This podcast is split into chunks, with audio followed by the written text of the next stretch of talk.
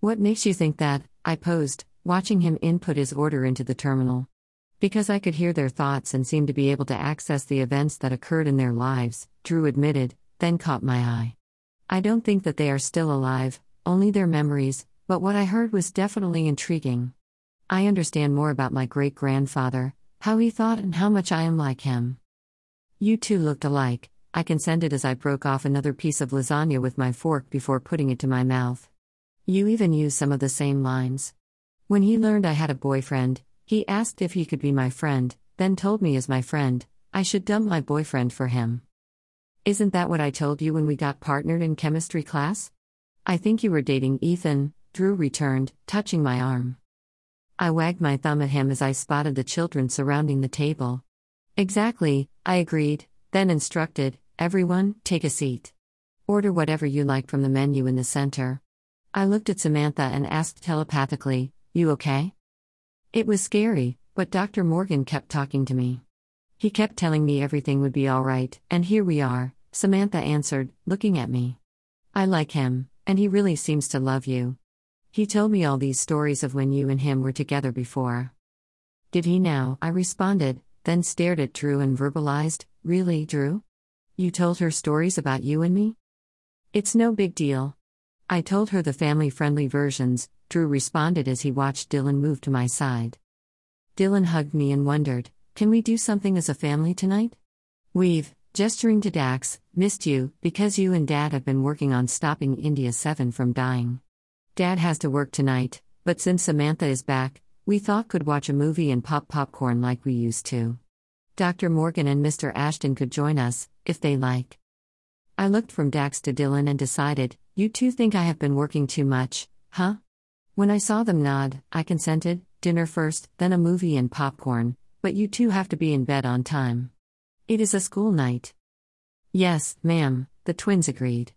Dylan returned to his seat before both of them entered their orders in the menu in the center of the table. Colonel, you have to see what we discovered, Chief Garcia announced over my com. Let. I saw the kids exchange a troubled look before I put my thumb to the center of my communication device. Chief, it is going to have to wait. I'm having family time with my children. Send the information to my Quan pad, and I will review it later. But, Colonel, this is so. If it is urgent, contact Lieutenant Colonel Scott. She is on duty in Command Central. Colonel Madrid out. You are the best, Dax exclaimed, then turned to exchange ideas on what we should do tonight as a family.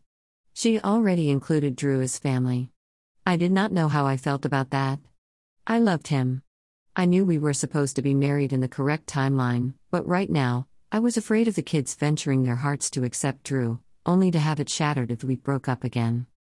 We chatted until the waiters arrived with everyone's food, handing it out like dealers at a blackjack table. My conlet chimed, followed by Zay. Colonel, we have been trying. Captain, I chided, noticing how the twins dipped their chicken fingers in their respective sauces. Dax preferred barbecue while Dylan loved honey mustard.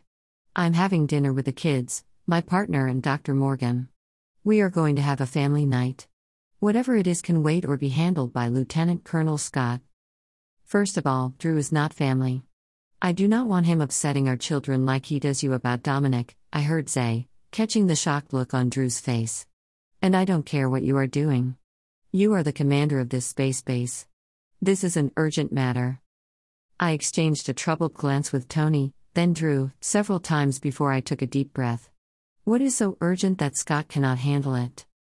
Your parents, along with Drew's and Ethan's, arrived on the planet, Zay informed me, then cleared his throat. Again, I exchanged troubled looks with Tony. Okay. Are they doing something that has raised this from them visiting to an alpha alert? I questioned, forking a piece of the lasagna. Are they killing or hurting someone? Are they killing or hurting themselves? No, but one of the university science labs was bombed and is now on fire. Then they disappeared, Zay explained. I could hear the irritation in his voice. I could feel anger mixed with concern coming from him. What was up with that? Was he angry with Drew for coming back into my life or me for getting back with him? Or was something else? Maybe this case? Perhaps our visitors to the planet? Their space vehicles are there, but we cannot locate them. Since the science lab blew up, The vortex has gone crazy.